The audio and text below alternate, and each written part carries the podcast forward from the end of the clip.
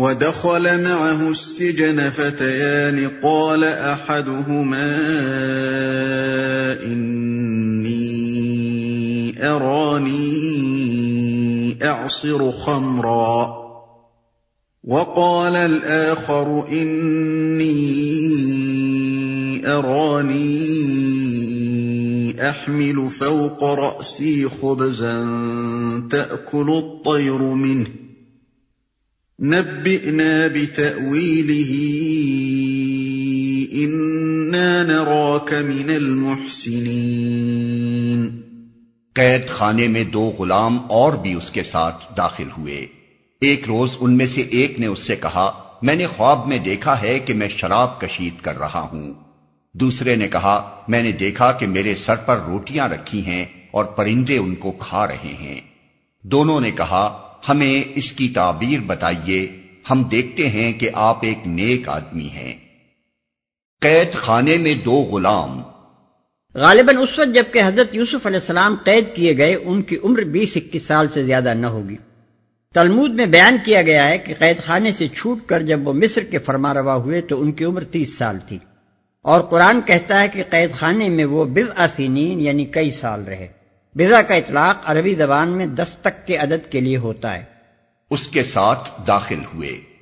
یہ دو غلام جو قید خانے میں حضرت یوسف علیہ السلام کے ساتھ داخل ہوئے تھے ان کے متعلق بائبل کی روایت ہے کہ ان میں سے ایک شاہ مصر کے ساقیوں کا سردار تھا اور دوسرا شاہی نان بائیوں کا افسر۔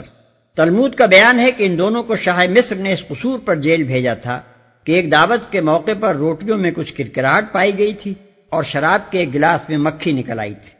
ہم دیکھتے ہیں کہ آپ ایک نیک آدمی ہیں۔ اس سے اندازہ کیا جا سکتا ہے کہ قید خانے میں حضرت یوسف علیہ السلام کس نگاہ سے دیکھے جاتے تھے۔ اوپر جن واقعات کا ذکر گزر چکا ہے ان کو پیش نظر رکھنے سے یہ بات قابل تعجب نہیں رہتی کہ ان دو قیدیوں نے آخر حضرت یوسف علیہ السلام ہی سے آ کر اپنے خواب کی تعبیر کیوں پوچھی اور ان کی خدمت میں یہ نظر عقیدت کیوں پیش کی کہ انا نرا کا من المحسنین یعنی ہم تجھے احسان کرنے والوں میں سے دیکھتے ہیں۔ جیل کے اندر اور باہر سب لوگ جانتے تھے کہ یہ شخص کوئی مجرم نہیں ہے، بلکہ ایک نہایت نیک نفس آدمی ہے۔ سخت ترین آزمائشوں میں اپنی پرہیزگاری کا ثبوت دے چکا ہے۔ آج پورے ملک میں اس سے زیادہ نیک انسان کوئی نہیں ہے۔ حتیٰ کہ ملک کے مذہبی پیشواؤں میں بھی اس کی نظیر مفقود ہے۔ یہی وجہ تھی کہ نہ صرف قیدی ان کو عقیدت کی نگاہ سے دیکھتے تھے، بلکہ قید خانے کے حکام اور اہلکار تک ان کے متقد ہو گئے۔ چنانچہ بائبل میں ہے کہ قید خانے کے داروغہ نے سب قیدیوں کو جو قید میں تھے، یوسف علیہ السلام کے ہاتھ میں سونپا اور جو کچھ وہ کرتے، اسی کے حکم سے کرتے تھے۔ اور قید خانے کا داروغہ سب کاموں کی طرف سے جو اس کے ہاتھ میں تھے، بے فکر تھا۔ پیدائش، باب انتالیس، آیت بائیس اور تیئیس۔ قال لا يأتيكما طعام ترزقانه إلا نبأتكما بتأويله قبل أن يأتيكما. ذلكما مما علمني ربي.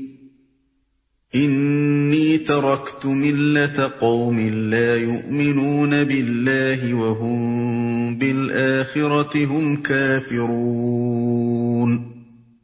واتبعت ملة آبائي إبراهيم وإسحاق ويعقوب. ما كان لنا أن نشرك بالله من شيء. ذلك من فضل الله علينا وعلى الناس ولكن أكثر الناس لا يشكرون یوسف نے کہا، یہاں جو کھانا تمہیں ملا کرتا ہے، اس کے آنے سے پہلے میں تمہیں ان خوابوں کی تعبیر بتا دوں گا۔ یہ علم ان علوم میں سے ہے جو میرے رب نے مجھے عطا کیے ہیں۔ واقعہ یہ ہے کہ میں نے ان لوگوں کا طریقہ چھوڑ کر جو اللہ پر ایمان نہیں لاتے اور آخرت کا انکار کرتے ہیں، اپنے بزرگوں ابراہیم، اسحاق اور یعقوب کا طریقہ اختیار کیا ہے۔ ہمارا یہ کام نہیں ہے کہ اللہ کے ساتھ کسی کو شریک ٹھہرائیں۔ در حقیقت یہ اللہ کا فضل ہے ہم پر اور تمام انسانوں پر کہ اس نے اپنے سوا کسی کا بندہ ہمیں نہیں بنایا، مگر اکثر لوگ شکر نہیں کرتے۔ يا صاحبي السجن أأرباب متفرقون خير أم الله الواحد القهار ما تعبدون من دونه إلا أسماء سميتموها أنتم وآباؤكم سميتموها أنتم وآباؤكم ما أنزل الله بها من سلطان إن الحكم إلا لله أمر ألا تعبدوا إلا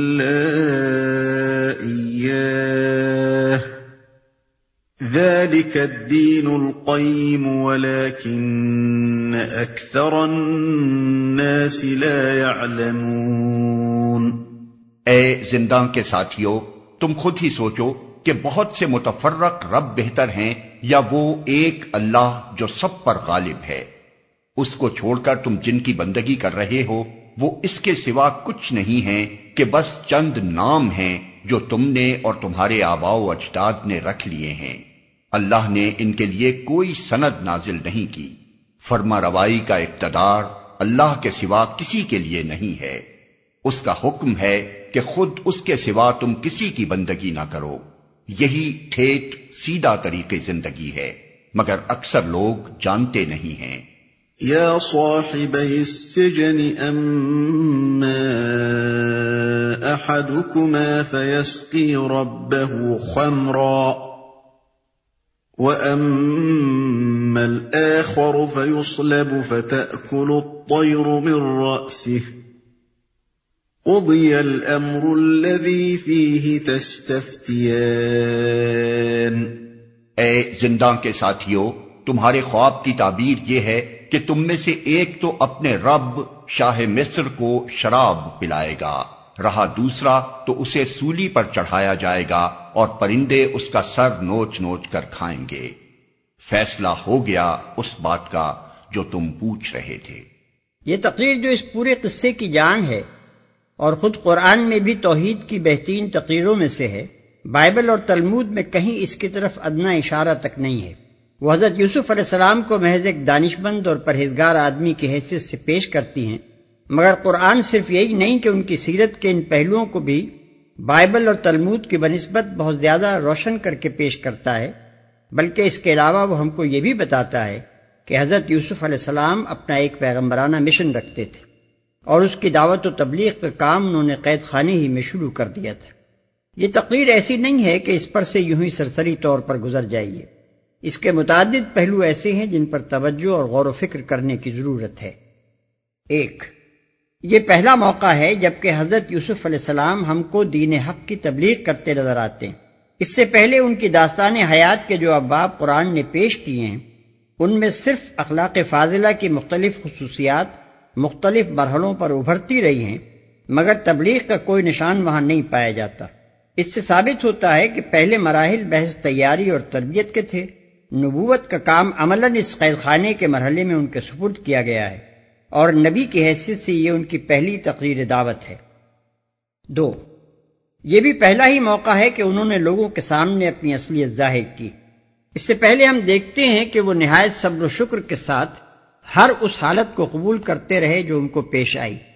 جب قافلے والوں نے ان کو پکڑ کر غلام بنایا، جب وہ مصر لائے گئے، جب انہیں عزیز مصر کے ہاتھ فروخت کیا گیا، جب انہیں جیل بھیجا گیا، ان میں سے کسی موقع پر بھی انہوں نے یہ نہیں بتایا کہ میں ابراہیم و اسحاق علیہ السلام کا پوتا اور یعقوب علیہ السلام کا بیٹا ہوں۔ ان کے باپ دادا کوئی غیر معروف لوگ نہ تھے۔ قافلے والے خواہ اہل مدین ہوں یا اسماعیلی، دونوں ان کے خاندان سے قریبی تعلق رکھنے والے ہی تھے۔ اہل مصر بھی کم از کم حضرت ابراہیم علیہ السلام سے تو ناواقف نہ تھے، بلکہ حضرت یوسف علیہ السلام جس انداز سے ان کا اور حضرت یعقوب علیہ السلام کا اور اسحاق علیہ السلام کا ذکر کر رہے ہیں۔ اس سے اندازہ ہوتا ہے کہ تینوں بزرگوں کی شہرت مصر میں پہنچی ہوئی تھی۔ لیکن حضرت یوسف علیہ السلام نے کبھی باپ دادا کا نام لے کر اپنے آپ کو ان حالات سے نکالنے کی کوشش نہ کی جن میں وہ پچھلے چار پانچ سال کے دوران میں مبتلا ہوتے رہے۔ غالباً وہ خود بھی اچھی طرح سمجھ رہے تھے کہ اللہ تعالیٰ جو کچھ انہیں بنانا چاہتا ہے، اس کے لیے ان کا ان حالات سے گزرنا ہی ضروری ہے۔ مگر اب انہوں نے محض اپنی دعوت و تبلیغ کی خاطر اس حقیقت سے پردہ اٹھایا کہ میں کوئی نیا اور نرالا دین پیش نہیں کر رہا ہوں، بلکہ میرا تعلق دعوت توحید کی اس عالمگیر تحریک سے ہے، جس کے آئمہ ابراہیم، اسحاق و یعقوب علیہ السلام ہیں۔ ایسا کرنا اس لیے ضروری تھا کہ دائی حق کبھی اس دعوے کے ساتھ نہیں اٹھا کرتا کہ وہ ایک نئی بات پیش کر رہا ہے جو اس سے پہلے کسی کو نہ سوجی تھی، بلکہ پہلے قدم ہی پر یہ بات کھول دیتا ہے کہ میں اس ازلی و ابدی حقیقت کی طرف بلا رہا ہوں جو ہمیشہ سے تمام اہل حق پیش کرتے رہے۔ تین، پھر حضرت یوسف علیہ السلام نے جس طرح اپنی تبلیغ کے لیے موقع نکالا، اس میں ہم کو حکمت تبلیغ کا ایک اہم سبق ملتا ہے۔ دو آدمی اپنا خواب بیان کرتے ہیں اور اپنی عقیدت مندی کا اظہار کرتے ہوئے اس کی تعبیر پوچھتے ہیں۔ جواب میں آپ فرماتے ہیں کہ تعبیر تو میں تمہیں ضرور بتاؤں گا، مگر پہلے یہ سن لو کہ اس علم کا ماخذ کیا ہے جس کی بنا پر میں تمہیں تعبیر دیتا ہوں۔ اس طرح ان کی بات میں سے اپنی بات کہنے کا موقع نکال کر آپ ان کے سامنے اپنا دین پیش کرنا شروع کر دیتے ہیں۔ اس سے یہ سبق ملتا ہے کہ فی الواقع کسی شخص کے دل میں اگر تبلیغ حق کی دھن سبائی ہوئی ہو اور وہ حکمت بھی رکھتا ہو، تو کیسی خوبصورتی کے ساتھ وہ گفتگو کا رخ اپنی دعوت کی طرف پھیر سکتا ہے۔ جسے دعوت کی دھن لگی ہوئی نہیں ہوتی، اس کے سامنے تو مواقع پر مواقع آتے ہیں اور وہ کبھی محسوس نہیں کرتا کہ یہ موقع ہے اپنی بات کہنے کا۔ مگر وہ جسے دھن لگی ہوئی ہوتی ہے، وہ موقع کی تاک میں لگا رہتا ہے اور اسے پاتے ہی اپنا کام شروع کر دیتا ہے۔ البتہ بہت فرق ہے حکیم کی موقع شناسی میں اور اس نادان مبلغ کی بھونڈی تبلیغ میں جو موقع و محل کا لحاظ کیے بغیر لوگوں کے کانوں میں زبردستی اپنی دعوت ٹھوسنے کی کوشش کرتا ہے اور پھر لیچڑ پن اور جھگڑالو پن سے انہیں الٹا متنفر کر کے چھوڑتا ہے۔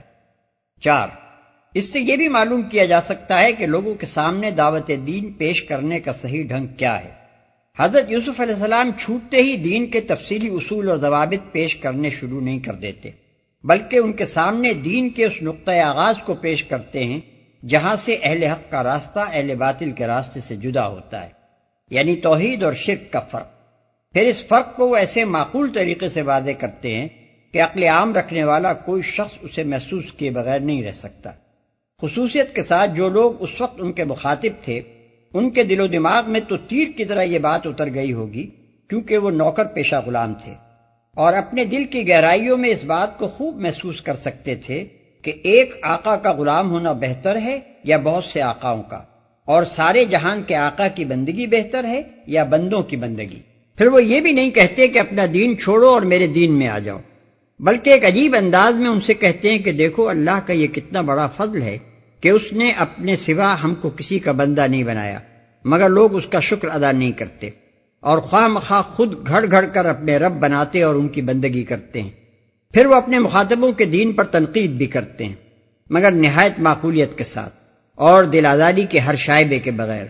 بس اتنا کہنے پر اکتفا کرتے ہیں کہ یہ معبود جن میں سے کسی کو تم انداتا، کسی کو خداوند نعمت کسی کو مالک زمین اور کسی کو رب دولت یا مختار صحت و مرض وغیرہ کہتے ہو، یہ سب خالی خولی نام ہی ہیں۔ ان ناموں کے پیچھے کوئی حقیقی انداتائی و خداوندی اور مالکیت و ربوبیت موجود نہیں ہے۔ اصل مالک اللہ تعالیٰ ہے، جسے تم بھی کائنات کا خالق و رب تسلیم کرتے ہو۔ اور اس نے ان میں سے کسی کے لیے بھی خداوندی اور معبودیت کی کوئی سند نہیں اتاری ہے۔ اس نے تو فرماروائی کے سارے حقوق اور اختیارات اپنے ہی لیے مخصوص رکھے ہیں اور اس کا حکم ہے کہ تم اس کے سوا کسی کی بندگی نہ کرو۔ پانچ، اس سے یہ بھی اندازہ کیا جا سکتا ہے کہ حضرت یوسف علیہ السلام نے قید خانے کی زندگی کے یہ آٹھ دس سال کس طرح گزارے ہوں گے۔ لوگ سمجھتے ہیں کہ قرآن میں چونکہ ان کے ایک ہی وعد کا ذکر ہے، اس لیے انہوں نے صرف ایک ہی دفعہ دعوت دین کے لیے زبان کھولی تھی۔